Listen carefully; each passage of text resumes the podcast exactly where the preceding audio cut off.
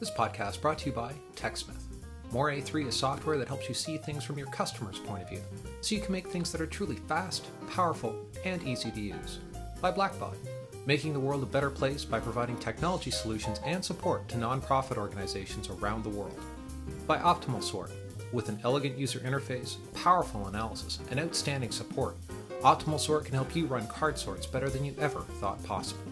By PowerMapper, mapping your site has never been easier. PowerMapper extracts links from each page of your site until it's mapped your entire site, providing you with a complete inventory. By Axure, enabling information architects and user experience professionals to design efficiently, experience their designs, and clearly communicate them, ensuring more useful and usable application. And by Boxes and Arrows. Since 2001, Boxes and Arrows has been a peer written journal promoting contributors who want to provoke thinking, push limits, and teach a few things along the way. For other events happening all over the world, be sure and check out events.boxesandarrows.com. We live in a world where the little things really do matter. Each encounter, no matter how brief, is a micro interaction that makes a deposit or withdrawal from a rational and emotional subconscious. The sum of these interactions and encounters adds up to how we feel about a particular product, brand, or service. Little things, feelings. They influence our everyday behaviors more than we realize. Critical Mass's David Armano talks about what organizations are doing this and how we'll all need to rethink how brands are built and sustained in an ever changing 2.0 world. I hope everyone enjoys the podcast. Cheers. How many uh, folks in the audience here consider themselves designers? Okay, how about um, marketers? Okay. Everyone here think about business? Good. Okay. Um, my, uh, my goal, my part of my goal of the presentation uh, is to blur the lines between the three. So um, hopefully that will lead for some uh, good conversation later in the day.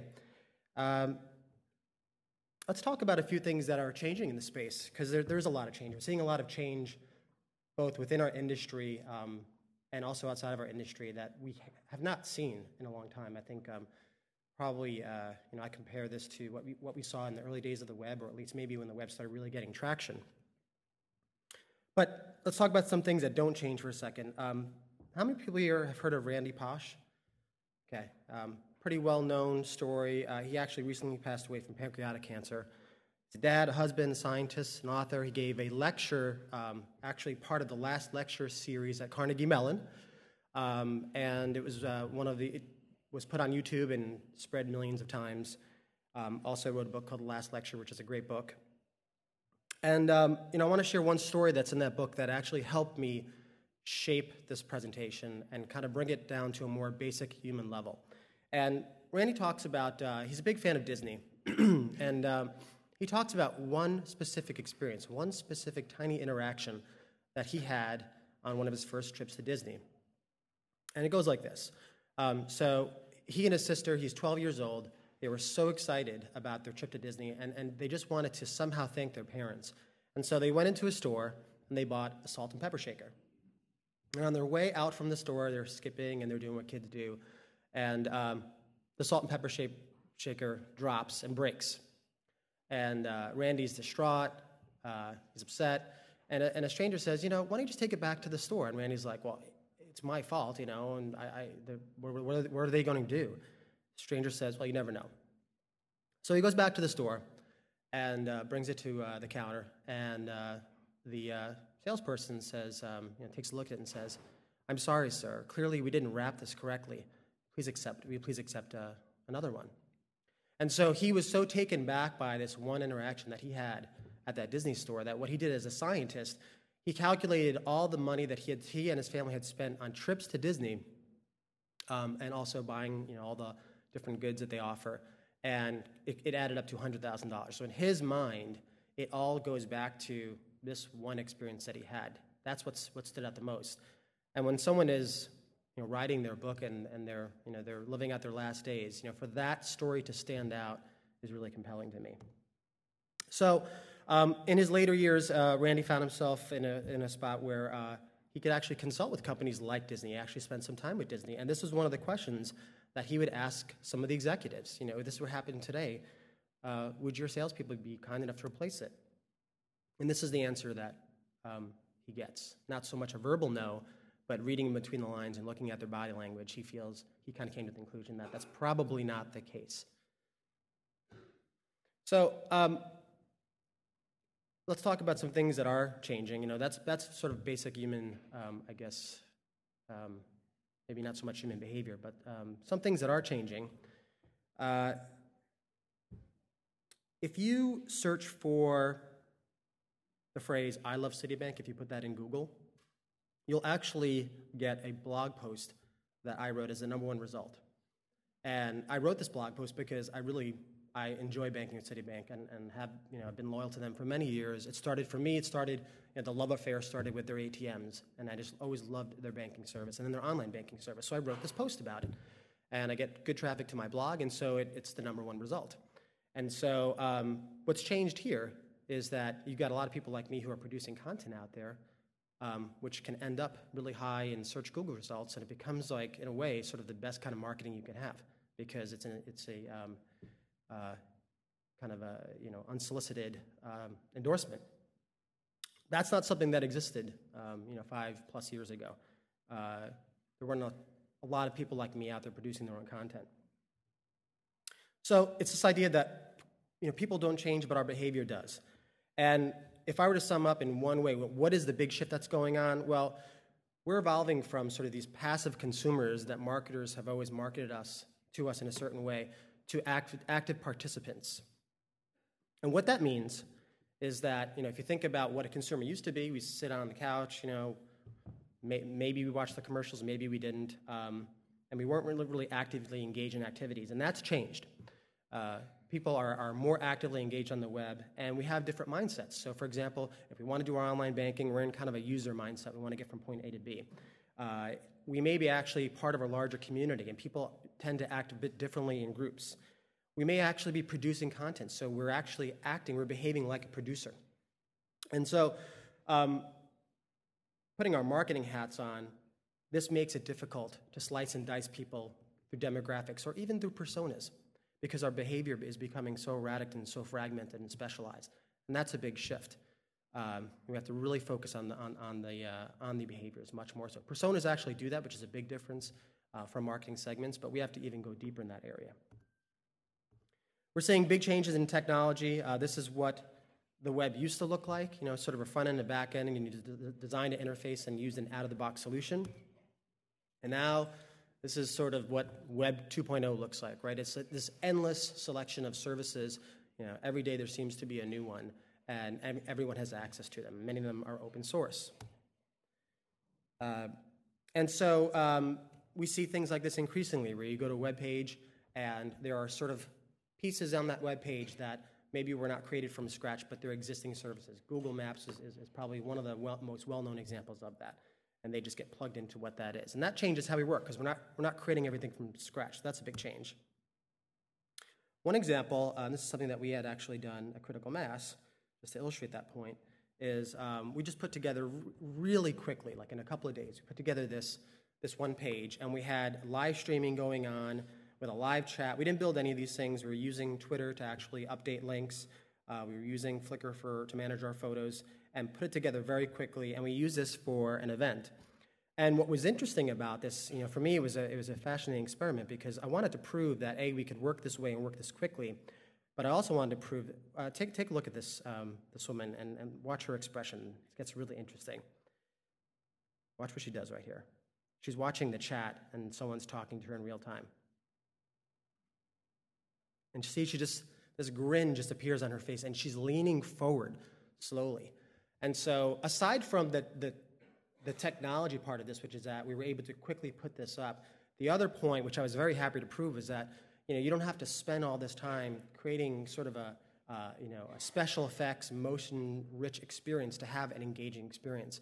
Um, this woman was completely engaged. You can't fake that kind of a smile. Uh, she was watching what was going on. It was sort of this direct human connection, and we and we put this thing together in a couple of days, and it was really uh, an interesting experience. Actually, this is something that you see uh, 37 Signals. Jason Fried we'll be talking later, um, they do this on a regular basis, and because, because they have such a strong following, they'll have up to a thousand people tune in at a time to watch them and interact with them. So the end result is that um, you know, I talk about this notion of infinite touch points, and what it really means is that uh, prior to uh, you know sort of in the in the or before digital, before the web, there were finite ways to interact with uh, a brand or organization. There was a call center. Um, you could actually go up to the store. Uh, there, you know, basically the, there were marketing channels. There were limited ways that you can interact with a brand. Um, with the advent of the web, um, these avenues were expanded into a digital realm, right, through our browser and other ways. And then what happened was companies had to figure out how to get them to connect.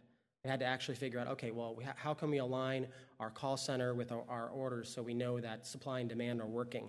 Um, and how can we, uh, you know, uh, coordinate our marketing efforts with, you know, maybe our direct marketing efforts?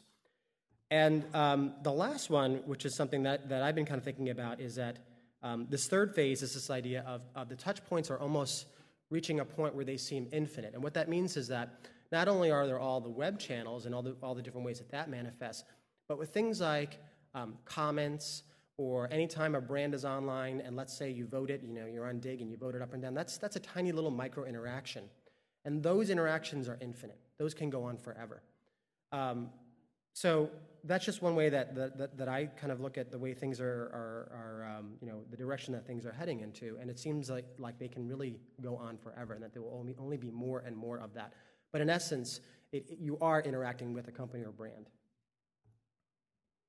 The way that we influence is changing, and um, probably one of, the, one of the best ways to look at that is traditionally, uh, celebrities and public figures have enjoyed influence, and the higher profile that you had, uh, the more influence. And with the web, that still exists. So, for example, in that other model where um, you know, someone at the top of the pyramid had the most influence, you could be someone with a large audience in this model, which is more organic and it's more about radiating ripples out, um, could have a lot of influence. But there's lots of people, everyday people who maybe have much smaller followings, that would be like maybe a number four, who also influence. And oftentimes that influence can even work both ways. So, for example, you know, I have a, I have a decent sized audience, but I will look at what's going on through the day through a, a channel like Twitter. I can see what people are talking about, and some, sometimes that will help set my agenda for the day. So, um, in reality, anyone can influence on the web. Anybody can start a blog, uh, start a profile on any one of these uh, services, begin talking, and even if your network is only 20 or 30 people, you do influence that group, and that influence can actually expand out. So the way that we think about influence is changing as well. Um, I talk about this concept called live streams. It's not something I came up with, um, but uh, this is uh, a way that I've uh, helped try to visualize it. And it's idea that, again, if you think about it from a human behavior perspective, what we're doing is we're publishing our lives, we're putting ourselves out there, whether it's perspectives or we're just sharing our photos, um, and we're doing it lots of different ways. It could be through mobile, it could be through, um, you know, through our computers, and many of us are reaching this point where we have multiple live streams that we have to support. And in some cases, they intersect. So, for example, if you write a blog and you pull in your Flickr photos, that's the intersection of two live streams. And so, again, from a kind of basic human need perspective, we're reaching this point where we're trying to make sense of all these multiple live streams and we're trying to organize them. So, we're seeing services out there like FriendFeed, which allow us to do that, allow us to pull all of our live streams in, in one area. It may not be the service that ends up being the one, but again, it goes back to this idea of if you look at the bottom of that pool, um, you know, these, these streams have to end up somewhere. And, you know, uh, as uh, you're all information, or many of you are information architects and like to organize things, I mean, that's a basic human need. You know, we like to have some sense of organization in our lives to make sense out of it. Um, you know, another basic human truth, we, we trust people like us. This is a study Forrester did, and it, and it, and it uh, validates that. The number one uh, influencer is of an opinion of a friend or acquaintance who has used a product or service. But we have to think about who we view as our friends. In some cases, we have extended um, spheres of, of, influence and extended networks of friends. And so, someone who um, you know, we might not see on a day to day basis, we may feel like that person is our friend. And brands themselves, you know, a brand is really not what you say it is, it's what the people who are in fellowship with that brand says it is. That's what really matters. And so there's this one interesting, um, actually, when I was out in P&G, um, talking to them, I, I, actually gave this talk.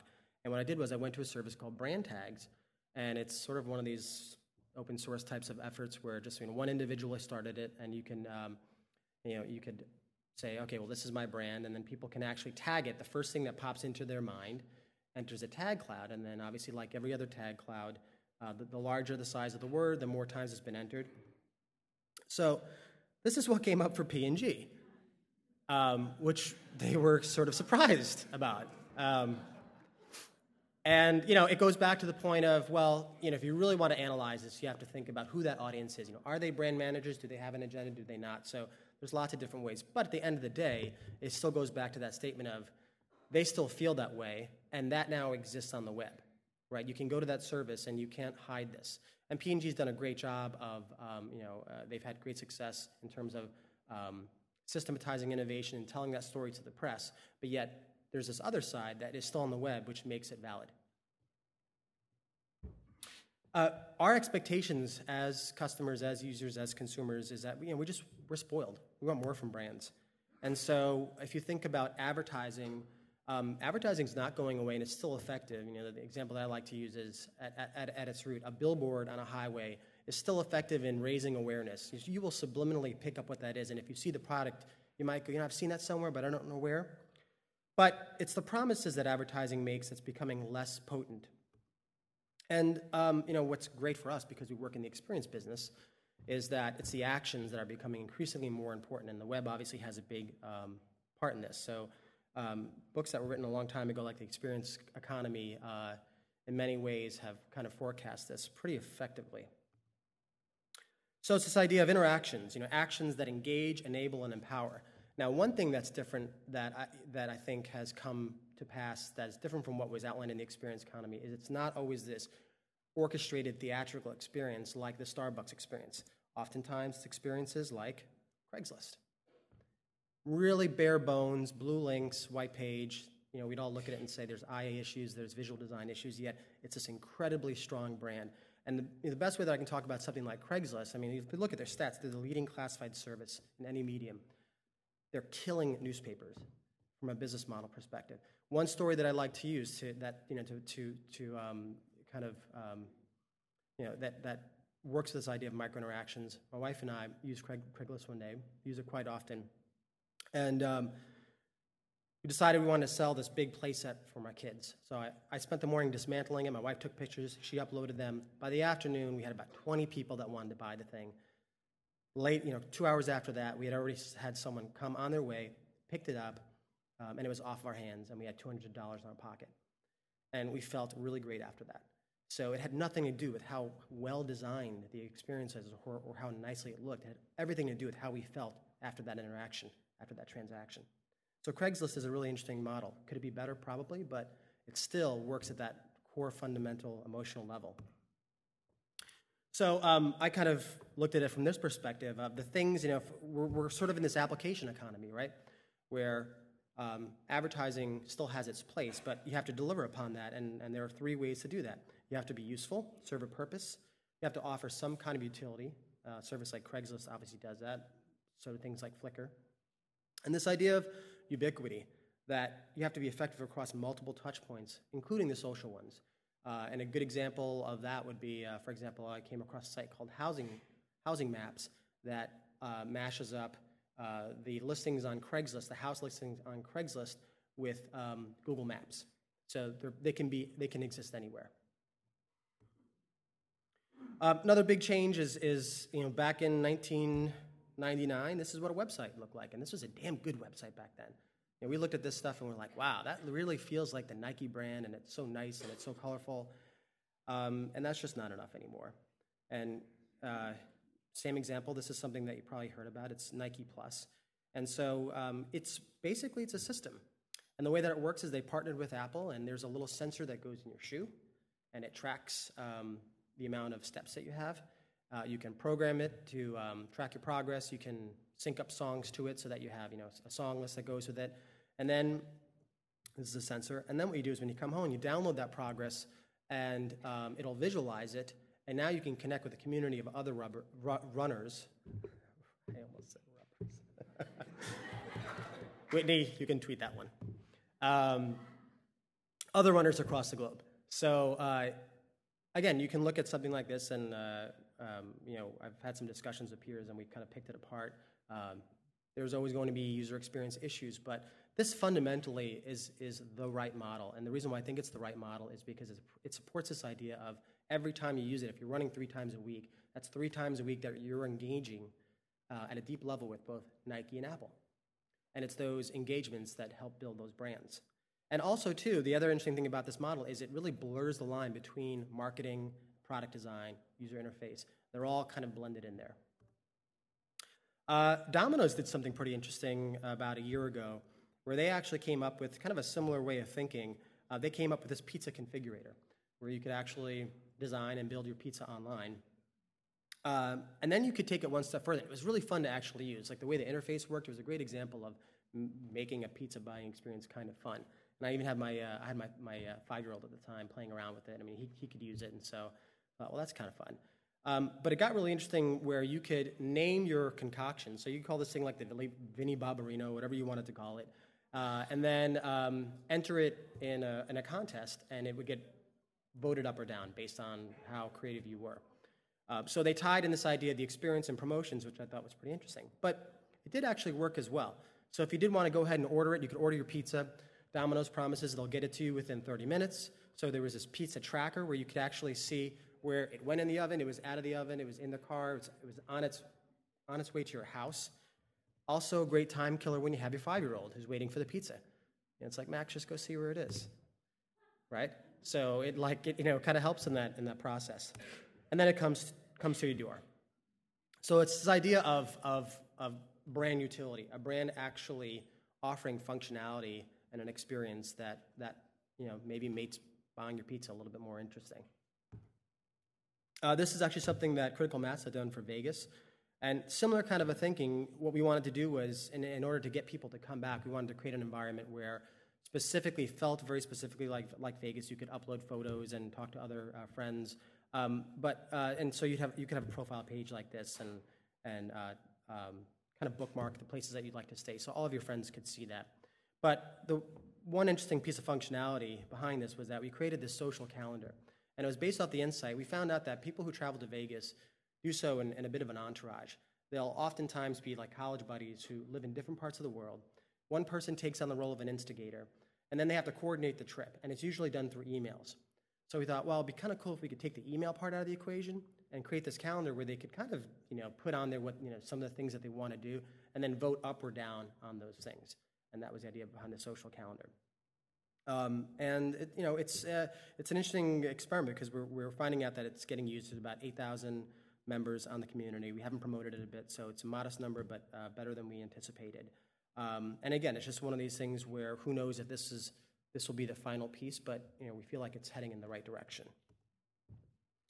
Um, the idea of engagement is, um, you know, we're seeing it pop up in different formats. So, for example, if you go to Borders, they have a really cool feature called this Magic Shelf where it actually simulates the sort of browsing experience. You can grab the shelf and move it and sort of browse things and then click on it and get more information about it. But we even have to think about engagement differently. Um, the Fiskars brand, which is a, a crafting brand, um, uh, they came up with an initiative uh, called the Fiskateers, which are brand ambassadors. And essentially, what it is is it's like a, a four or five person blog, and each one of these bloggers are ex- experts in a certain area of crafting. And so um, when they write about a subject matter, it really has little to do with, with um, promoting Fiskars. It has everything to do with what that craft is and the passion behind it. And so it's typical for a blog to get like maybe 20, 30 comments on a subject matter. Each time someone comments, each time someone spends three, four, five, ten minutes on taking their time out of their day to actually leave a comment, that's engagement. And, and we're trying to figure out what engagement is as a, as a metric. And so um, it could be things like spending a couple minutes on that magic shelf. It could be something as simple as leaving, uh, you know, spending five or 10 minutes and leaving a comment. And that's very basic, right? Because if you think about it from an interaction design perspective, it's very low level design. It's, it's, it's field you know, uh, formats. Um, so a, this idea of your brand as a sum of its interactions, that's sort of the root behind this. Um, I'm going, this is going to be the one slide that I read off of this verbatim. I promise I will not do any other ones, but it's sort of the thought behind this whole presentation. We live in a world where the little things really do matter. Each encounter, no matter how brief, is a micro interaction which makes a deposit or withdrawal from our rational and emotional subconscious. The sum of these interactions and encounters adds up to how we feel about a particular product, brand, or service. Little things, feelings, they influence our everyday behaviors more than we realize. And if you were to read between the lines on this, what this is really talking about is a relationship. And it's talking about a relationship between people and also between people and brands and companies or you know, potentially even products. Because it's those interactions that build up over time. So, yet another one of my visualizations where um, what I'm putting forth is this idea of it starts with positive interactions. And if that is consistent over time, that builds credibility. Credibility leads to authenticity, which leads to trust, which ultimately leads to loyalty. And that's a way that brands are being built. And then the, the flip side is true, where if you start with negative interactions, and if you have enough of those, the brand is less authentic, you don't trust the brand as much, and you can end up being becoming disloyal. Uh, you know, Microsoft had a rough go with Vista. That almost fits this model perfectly. And that's why, as a business, they're doing great. Um, um, as a brand, it's, it's debatable. So, micro interactions are becoming these building blocks, and a really common sense example um, is Google. It's a, it's a brand that's built themselves mostly on interactions and not so much on traditional marketing or advertising. And these interactions over time lead to feelings, right? So, they, so each time we we, we used Google to search for something and we found something. If there were more positive interactions and negative interactions, that helped build a brand. And Google talks about being googly, which is basically their brand of user centered design. Um, but if you think about it, what they did first, you know, if you kind of look at, look at it from a historical perspective, Google does a lot of things that, that don't end up um, catching uh, steam in the marketplace. But they did nail search initially, and that's, that is the number one thing that helped build their brand over time. And so um, this is a framework that um, it's actually been out there, this idea of, of, providing something that's useful, usable, and desirable had been out there. But what I added to this, you know, if we think about this as sort of building a structure, is this idea of sustainable and social. Um, but the main idea here, and if you look at Google, what they did was they really nailed the basics right. They provided a, a search experience that was useful, usable, and desirable. And it was built on this found, foundation of what their brand was, which was kind of organically evolving um, you know, met user needs. They actually are one of the few companies that built an effective business model around it that's sustainable. Um, and now what Google can do is they could venture in the areas of uh, you know, really building, I mean, if you look at Google um, Docs, you know, something that could be sustained over time, um, or making some of their products more social. And, they, and, that's where they can kind of play and figure that out. But if they started from the right end of the spectrum, um, it, would be, it would be probably more difficult for them, and that could negatively impact their brand. Uh, a lot of change in the space. Tower Records is a great example of um, you know, a business model that didn't, that wasn't sustainable, that didn't last.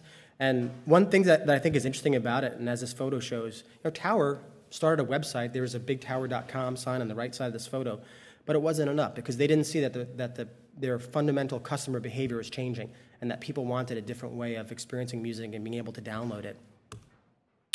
Um, Netflix, on the other hand, figured out that people were sick of paying late fees and actually wanted to get their videos brought to them versus going out to a store. And so that became a business model that actually is, is doing well and thriving. Other changes is this idea of we're moving, as you know, you saw with Nike Plus, moving to things that are more like applications on the web as opposed to static websites. And you know, this is something that you could probably do on your own, um, whether you're using Firefox or or Chrome or even Safari. Um, I, I, don't know how your personal behavior is, but I've noticed that I have multiple tabs open. And so, for example, here I've got um, TypePad for blogging, Facebook, um, and I'm using chat on that more frequently, LinkedIn, SlideShare for when I upload presentations, and then uh, my Google Star page. And so those become like that becomes my suite of software in a way, more so than just Microsoft Word or PowerPoint. So these, you know, these platforms that are, that are emerging are becoming more application-like. And that's all built on, on micro interactions. Each time you use Facebook, each time they do something, or come out with a new feature that you use on a daily basis, if it works, it draws you in closer to that organization as a brand and how you feel about them. Uh, distribution is, is becoming a big issue that we're, that, that we're seeing within this space, and that's the idea of not always going to a website, but having the content brought to you. So another example is something that, that we've done, but more importantly, it's something that we think about with all of our initiatives. For Vegas, um, we had a music calendar, so we thought, okay, well, instead of just driving someone to the site, we have to bring it to them, and that could be on their Google Star page. You know, bring to them the times and the dates. So for everything we do, that we're trying to figure out, are there ways that we can actually meet the customer where they're at? and the platforms that they're comfortable in using. And obviously, there's also the, this physical idea of, of you know, being where the customer is at literally, right? It's mobile. Um, and that could be through your iPhone, mobile phone, uh, devices um, like uh, Kindle. Um, that could be anything, but it's this idea of designing an experience where you can support those micro interactions, right? Where you can have that on the go. Um, so using Twitter on your mobile phone or, or, um, or you know, accessing a Google Doc um, via mobile, all those things really matter. The social experience itself, it's made of these micro interactions. It's built off of them, right? This is, when I think of sort of the network, this is what I see. It's clusters of, of people who are exchanging information, data, uh, stories about their dogs, their kids, their families, whatever it is. And it's all getting passed around. And it could be through blogs, or it could be on networks, or it could be through communities. But each time you have an interaction, you know, people are like brands, right? We're making up our minds about people each time we interact with them, even if we've never met them before. But for brands specifically, um, I think it's this idea of what brands have done. You know, if you look at the traditional marketing space, not so much like the Nike Plus model, which is not traditional at all, um, brands have, have mastered the art of communication, or many brands have, and they understand the marketing and advertising machine. What they haven't figured out as much yet is this idea of facilitating. And this is what I mean when I talk about that. So, what brands have figured out is how to use broadcast mediums like television or print to take a message, you know, come up with a big idea that's going to um, be translated into a message, you know, maybe in slightly different ways, but it's essentially that big idea. And then you broadcast it out, you push it out. And this is what it looks like. It's the brand sort of front and center, pushing out those messages, maybe to different audiences and different segments. And that's really not going away, as I mentioned before. That still works to some degree, will not go away. But some of the things that we're seeing, uh, or, or, the big change, the big shift that I see is this idea of a brand where that can actually act as a facilitator.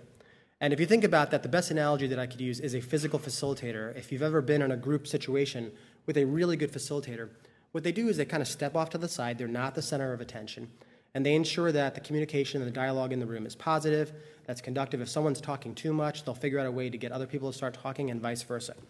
And so brands have this opportunity to actually become more transparent and either create environments or participate in environments where you know, some of those conversations can get going. And it's not always about the brand. It could be. It, it should be about what the passion point is. So, for example, if you're a sporting goods company, it's maybe not about your products as much as it is about the teams and the sport and what's going on in that area. And you know, so one example of, of, a brand I think that's done this in a couple different ways is Dell. And so they actually created this environment called IdeaStorm, where anyone could access it, and they, if they had an idea, if they, if they thought Dell could be doing something better, or they wanted to critique something, or you know, just thought they had a good idea, they could enter it in the community, and it could get voted up and down based on it. And they got a lot of engagement on that. Just on this one example, you know, the screen grab was taken, they had um, almost 8,000 comments. And so they had a lot of participation. Again, going back to the idea of, of, of customers actually kind of making that move. And you know, once you're commenting or even initiating your own idea, you've kind of moved beyond that, you know, even a basic user mode and certainly a passive mode into an active participant. So by Dell creating this space, in a way, they're acting as a, they're acting as a facilitator.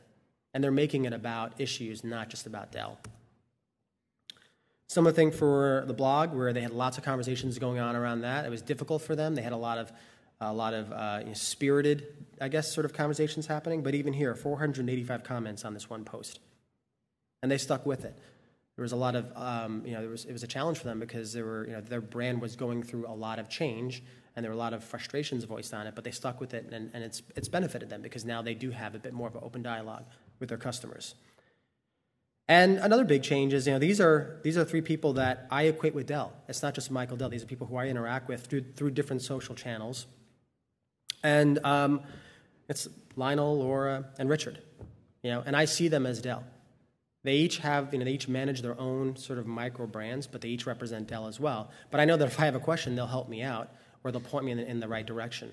And so, um, more employees that we see engaging in social networks, they're representing themselves, but they're also representing their companies. And that's a big change as well. We didn't see that you know, five or 10 years ago at the level that we're seeing now. Uh, this idea of micro interactions becomes really important when we stumble. And a great exercise is to think about, if you think about that network uh, visual that I showed, how many people have had one of these in the past? One of these old beige Macs. This was a Quadra. I, th- I actually had this one. This is a Quadra 840 AV. And I, I like to think about what if Apple pulled this shit now? They would get creamed. I mean, it would take. We've already seen that, right? With um, you know, with, with some of the uh, when the iPhone they had to take down the uh, the value, hundred dollars. They just you know, in this field, we spend a lot of time praising Apple because they get a lot of things right. But if they ever made a misstep like this, it would be all over the place, and it would be fueled by a lot of those, you know, basically fueled by the social network, because that amplifies communication and conversation.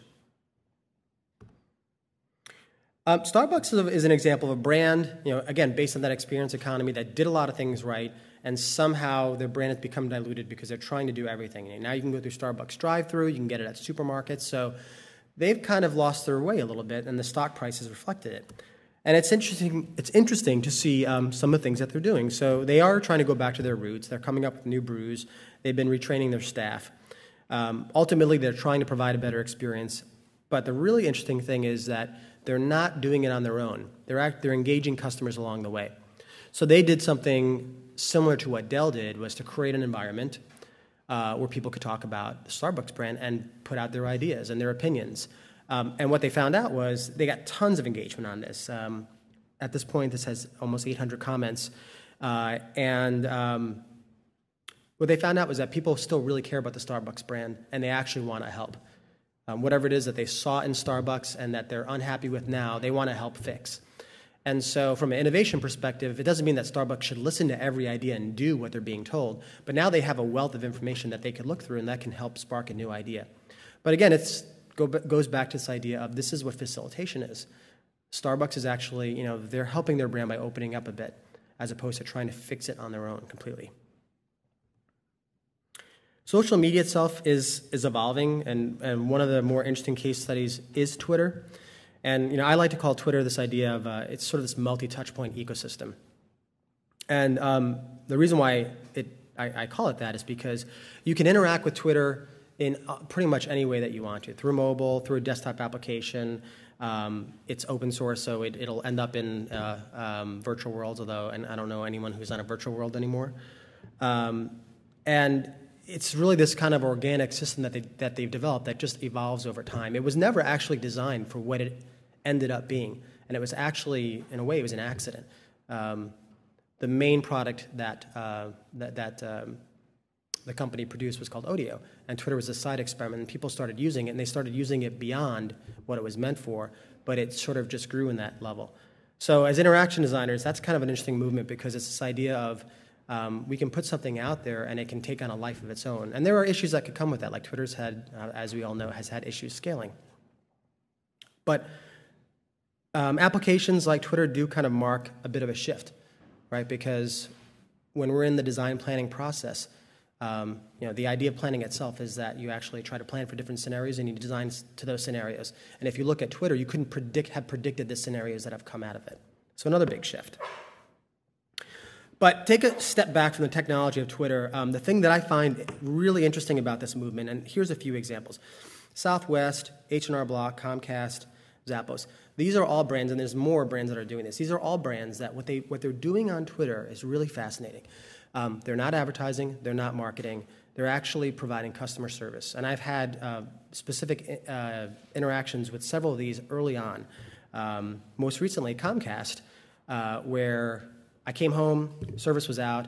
I put the usual call in. I got the automated system that said, yes, there's an outage in your area. Call back in four hours. I'm like, okay, great. You know, no cable, no internet, no nothing. And so I call back. I got someone on the line. They weren't very helpful. Still didn't know what was going on. Fired up Twitter. Within 10 minutes, person got back to me, and they were really knowledgeable. They were like, okay, it's not an outage. Um, it's either going to be your splitter or your amplifier. Go back in the back of your house. So I'm getting an education on what a splitter is, what an amplifier, and they're helping me out. And it's all done through Twitter. And I didn't resolve it that night, but I felt better about Comcast because I had more knowledge of what the situation was, and it was just a good it was just a good experience. And so the light bulb went off for me. Um, I mean, it's from my perspective, it's it's common sense. You know, we've been we've been starved um, from companies. We've gotten so used to bad phone service, bad customer experience, and then all, all of a sudden someone takes a tiny little channel like Twitter and they provide a good experience. And of course, we're going to talk about it. Of course, it's going to produce buzz because we're, you know, there's so much other crap out there. So that's, that's sort of the big aha moment when it comes to a lot of these networks and services and how some brands are choosing to use them, is that there's a big opportunity to actually provide a better, you know, a better set of micro interactions than what can be experienced in other places. So to simplify it, it's this idea of positive interactions which lead to trust, which leads to loyalty. That's life in a 2.0 world. And if I had to sum up the entire presentation, it would be this idea of moving from passive to active, from macro to micro, you know, from, from mass messaging and broadcasting to lots of different communications, um, conversations, interactions, actually the, you know, the active actions versus just talking about something. From fixed to portable, from recorded to live, from messages to interactions, from formal communication to informal conversation, from dictation to conversation, the idea of finite interactions to infinite every time you leave a comment, and those can go on forever.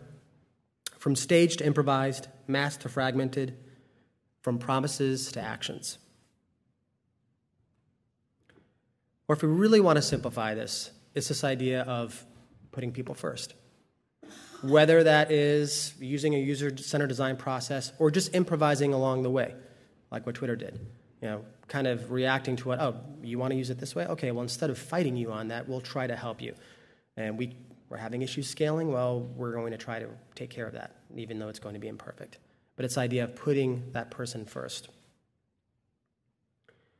Um, so to go back, you know, to the beginning of the presentation, we talked about Randy. Uh, you know, how would Disney know that one day this person would write a book, influence thousands, millions of people, and talk about that one tiny little interaction that he had with Disney. That simple act of um, having you know, the salt and pepper shaker replaced. Is that design? Is that marketing? Is it a random act of kindness? Um, it's possible it's, it's all three. You know, Disney may have had a policy in place back then, or it could have been just you know the the act of the individual who thought it was the right thing to do. But that one act rippled out, right? That one interaction ended up becoming a story that I'm telling you about, that lots of other people will read about. And that has kind of seared, been seared into the memory of at least this one person. So um, it's a lofty goal to treat everyone like an influencer, like they could one day grow up to write a book and talk about your product. But that's sort of the mindset that brands are finding themselves with. That if they can take every one of those tiny little interactions seriously, they can build their brands that way versus just messaging and communicating and advertising. So every interaction has to count. Um, and it's kind of a daunting premise, but um, again, it's based on my perspective is that's how brands are going to be built. Google being a good example of that. Thank you.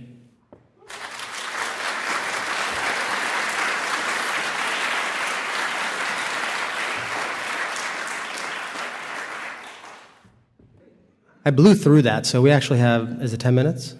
We have uh, plenty of time for questions or if you just want to talk.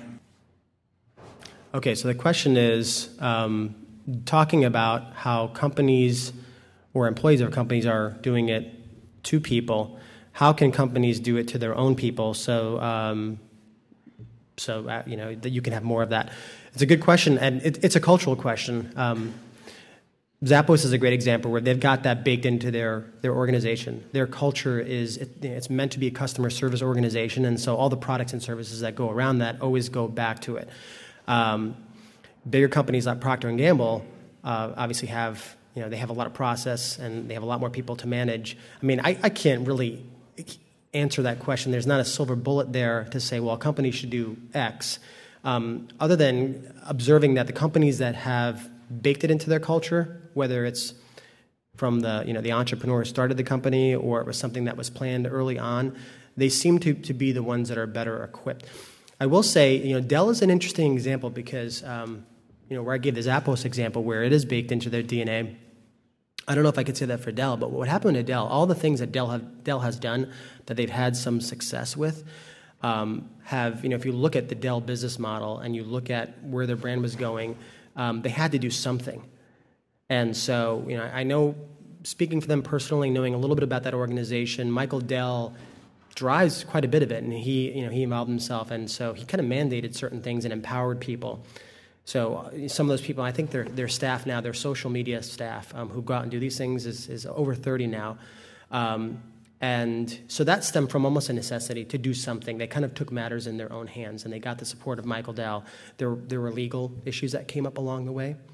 So um, I'd say either you've got it baked into your DNA, but if you don't, it helps to have someone high up who's actually going to, you know, have the vision and, and empower you to do it. Mm-hmm. But so we try to recap what you're what you're saying. Um, that it's critical to empower those frontline employees to be able to have those interactions.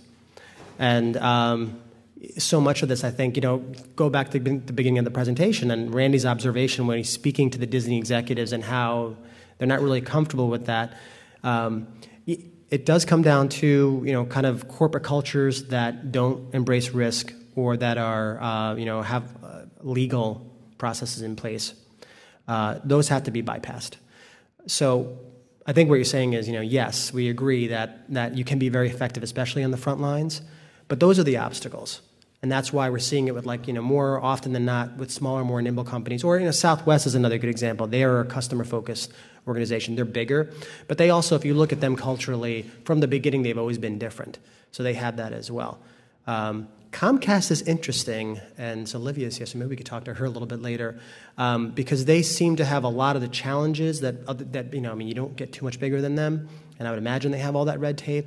And so, in a way, they're a bit of an anomaly. And they actually, you know, they scaled up that Twitter effort from Frank, one person, to 10 people within a month. I believe that's the case. So, um, that probably validates the idea, the notion of the pilot project. Create a pro- pilot project. Uh, that initiative with Twitter got them tons of positive PR, much more positive than negative. And so my guess is there was some meeting that said, okay, this is actually pretty good. We should do more of this. And so maybe that, you know, those pilot projects may be a workaround for some of the bigger organizations that have more of the red tape. Um, okay, so the question is, how do you um, how do you scale it? Um, okay, so shouldn't you do something more on a mass scale? Oh, I, you shouldn't do one of the other. I mean, the, the ripples diagram that I had up actually illustrates it pretty well. That you should do both, um, but I would say absolutely. It's not about Twitter. Um, it is about uh, working in a medium that's very fragmented. The, the internet is extremely fragmented. It's a fragmented medium. And you know, the proof is these companies that have done it the right way, which I think the right way is providing value and not marketing messages and providing c- customer service. That's what I think the right way is, and being transparent about it. There's lots of other ways.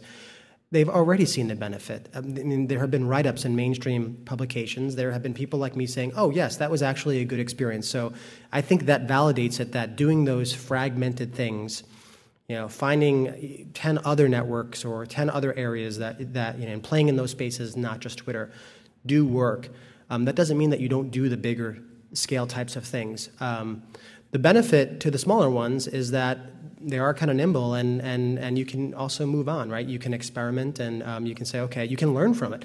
And my, my guess is with some of these companies that, that they're doing it partially to learn um, from, you know, learn, learn about the space, learn about the customers, how they actually want to use tools like this. So that, there, there's ROI there as well. So I'd say you don't do one over the other. You don't do something on a larger scale that could help um, service, you know, a bigger portion of your customers, but you certainly do lots of those little things.